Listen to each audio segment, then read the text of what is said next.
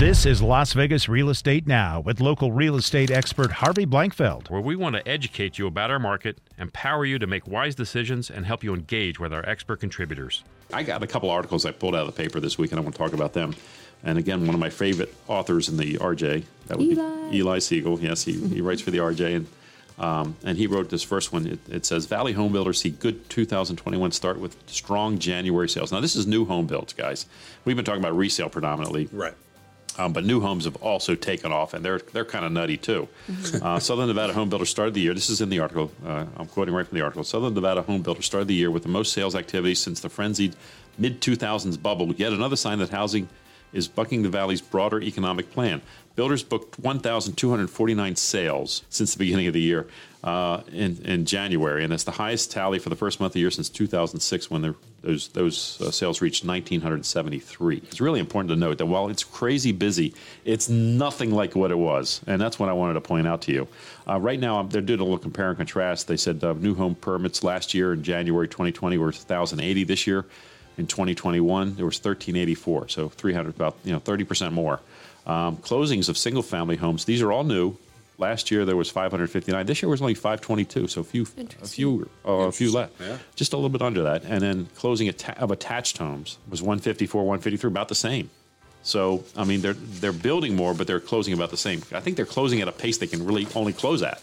Right. I think they've kind of maxed out their closing pace at those numbers. Is what they're doing. Well, I mean, a lot of you know, not to not to bring up the pandemic, but a, a lot of the things that have been affected, we're seeing it now. Supply lines have really been affected with Right. lumber, with materials. So Mm-hmm. they Appliances, we're seeing, Yeah, oh, yeah. right? Right, right. It's been a problem. So that's definitely affecting the new homes because Yeah. you know when you buy a new home, you're getting they're, they're building it, so they need all those materials plus the appliances. Right. Indeed. So things are definitely a little delayed, and they're probably waiting to pull their permits until they absolutely need to. In this article, he goes on to talk about the mid 2000s. Home builders notched just over 28,800 sales in 2005. 28,000. It's just oh wow. That's like a mini market. Yeah, and then In back itself, in, in just- 2011, they only did 3,890. Um, wow. And then this last year they did 11,000. So less, I mean, about a third of what they did back then. So look, 11,000 is a lot. It's a good number, and I'm sure the builders are thrilled with that number. But it's nothing like it was in the mid 2000s. It's not like that. And there was an article Eli Segall wrote this past week. I want to talk about this. He says Las Vegas rental home market holding strong during the pandemic. And in the article, he cites a couple of large uh, companies who have a big inventory of properties here. And but listen to these statistics. This is interesting in 2018, and this is from Invitation Homes, they have a, a big uh, book of uh, properties here in Vegas. I think it's something on the order of 3,000 homes. Um, but in, in 2018, they had 96% occupancy. Um, and in 2019, they had 94.7% occupancy. 2020, 96.2% occupancy. Now, uh, and, and they're saying that they're having uh, just a little over 3% of issues with non-payment of rent. I can tell you from our own personal experience and our own book of business, we have we have less than one percent Right. of Wow. people not paying right now. Now, that's not to say there aren't people out there who are struggling to get to make make their rent payments. We we understand that, but it's not as pervasive as people think. They think that this huge chunk of the rental market's going to collapse because of that. It's not.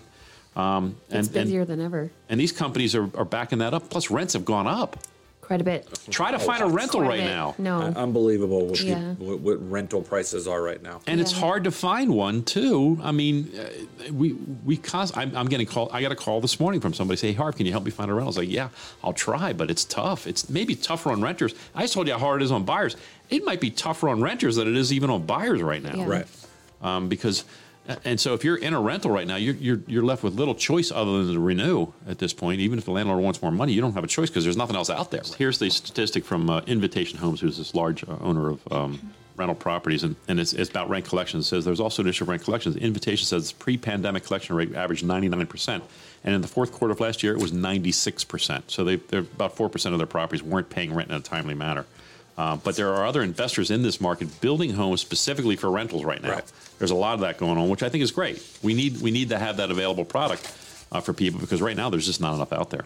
You've been listening to Las Vegas Real Estate Now. If you ever have a question about real estate or any of the other topics we cover, just call me off air or text me at 702 203 1165. You can also check us out on the web at lvrealestateradio.com or on our handle on social media at LV Real Estate Radio. We'll meet you on the radio next Saturday at 11 a.m. right here on the new 101.5 FM 720 AM KDON, the talk of Las Vegas.